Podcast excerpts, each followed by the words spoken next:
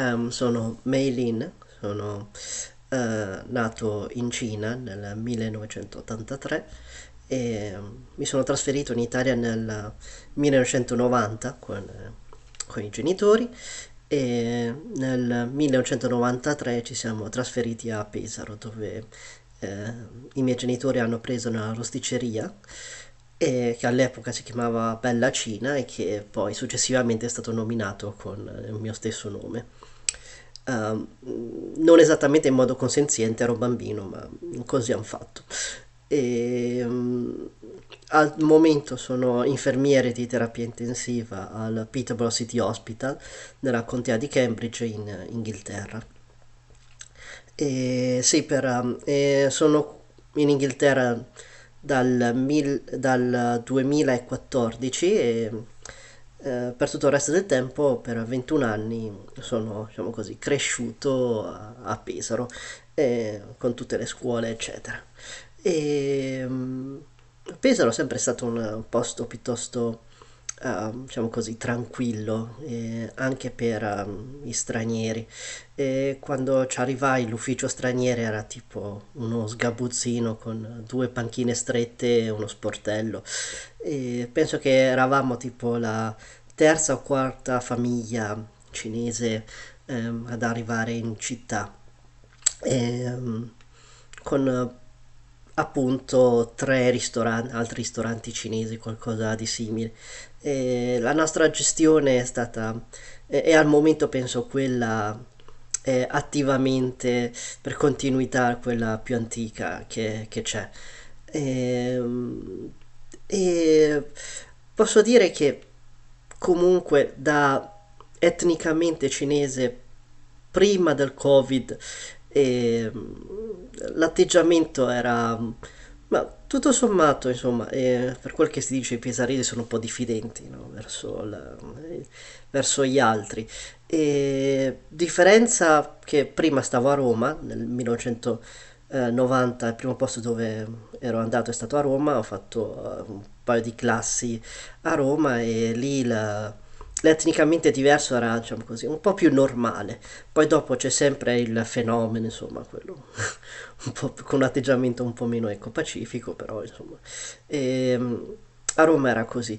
A Pesaro e mi guardavano un po' più come un panda cioè c'era un sacco di persone che eh, all'epoca non avevo mai visto un cinese prima insomma eh, o, o, non lo vedo tanto spesso e quindi sembrava quasi un evento quando anche passavo per strada e, e fissavano e, e, quando facevo le scuole ogni tanto quando passava un gruppo di ragazzini o di bambini facevano versi strani ehm, imitando un po' insomma le sonorità cinesi e, e cose così. Um, a parte questo, um, piccoli casi di razzismo ogni tanto succede. E penso addirittura di aver avuto poi ho capito col senno di poi anche dei insegnanti eh, un po' meno tolleranti rispetto ai etnicamente diversi, cioè vedevo proprio un diverso trattamento eh, del tipo che mi si lasciava tre risposte tre secondi per rispondere alla domanda, eh, mentre a tutti gli altri cioè, eh, e si lasciava molto di più, ecco, no, per, eh, durante le, le, interrogazioni. Ma eh, vabbè, questo è, è un'altra cosa. E, invece durante, il, durante la pandemia eh, le cose sono cambiate.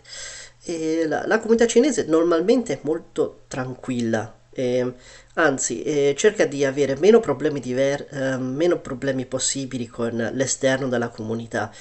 E ora non è che ci sia una comunità pesarese eh, di cinesi, ehm, sono talmente pochi che no, eh, ci si, insomma, um, n- non è così grande da essere definita comunità e tutto sommato non, eh, cioè ci conosciamo ma non è che ecco, usciamo, organizziamo cene o qualcosa di simile.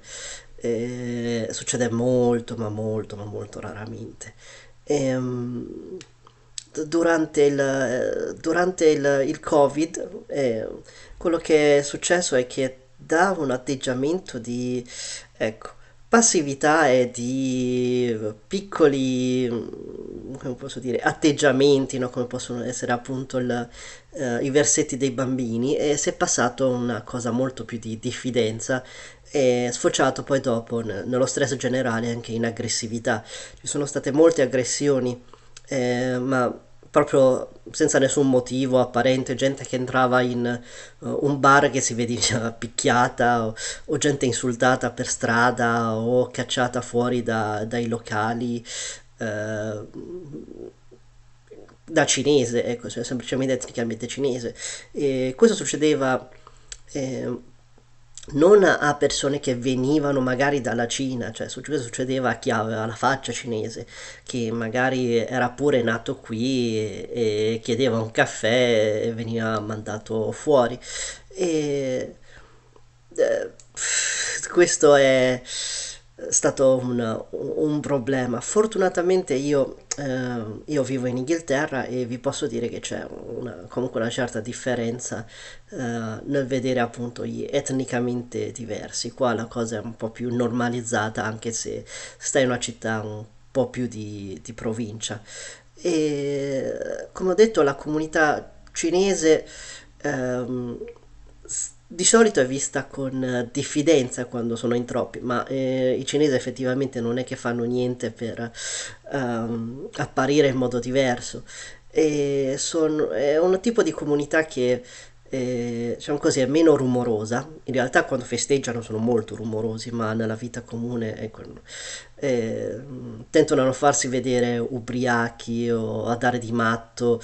Eh, sono molto schivi e pensano molto agli affari e, e, questo esternamente lo si vede come un tentativo di isolarsi, ma semplicemente come tutte le comunità con una cultura molto forte e, e con un forte senso di famiglia, ecco, di legami, e tende a stare molto insomma, in disparte per, per conto proprio, con le regole eh, anche in disparte insomma, per, per, per conto proprio. E se dovessimo fare una comunanza, sì, in un certo senso um, hanno alcune cose in comune con alcuni atteggiamenti delle comunità ebraiche e da quel punto di vista. E anche prima di essere ghettizzati, ecco, alle volte erano, cioè, i cinesi sono i primi che quando possono eh, tendono a stare molto, mo, molto fra, fra, di loro per convenienza. E, ehm, e questo insomma si vede anche un po' dai, eh, dai luoghi comuni. E quando succedono gli attacchi di eh, gente con, eh, che vede i cinesi in modo insomma, eh, un po' meno piacevole, ehm, quello che potrei suggerire è semplicemente non accettare provocazioni. Um, e anche perché comunque devo dire che in Italia il razzismo vero e proprio, quello eh, culturale, cioè quello della visione di una certa superiorità, e, non dico che non c'è, ma è molto lieve. E quello che c'è di solito è un razzismo di tipo culturale, e, cioè culturale nel senso educativo. E, quindi alle volte semplicemente le persone non conoscono eh, la cultura cinese e da qui ne nasce l'indifferenza. Eh, il problema quindi è l'ignoranza, perciò l'unico modo eh, non è rispondere a, agli attacchi, ma semplicemente, eh, come dicono molto in, in Inghilterra, educarli eh, che in italiano alle volte quando dici che dovresti educare una persona è quasi preso come un insulto e, e invece dovrebbe essere ecco, una, una, cosa positiva. E dall'altro canto eh, anche i cinesi insomma se devo fare una critica eh, quando sono in comunità molto chiuse come Prato eh, dovrebbero magari anche più aprirsi, insomma, entrare un po' più in sintonia, in armonia con eh, almeno dal punto di vista culturale con insomma tutto il circondario. E, e invece di solito si dà molta priorità ecco, a, agli affari.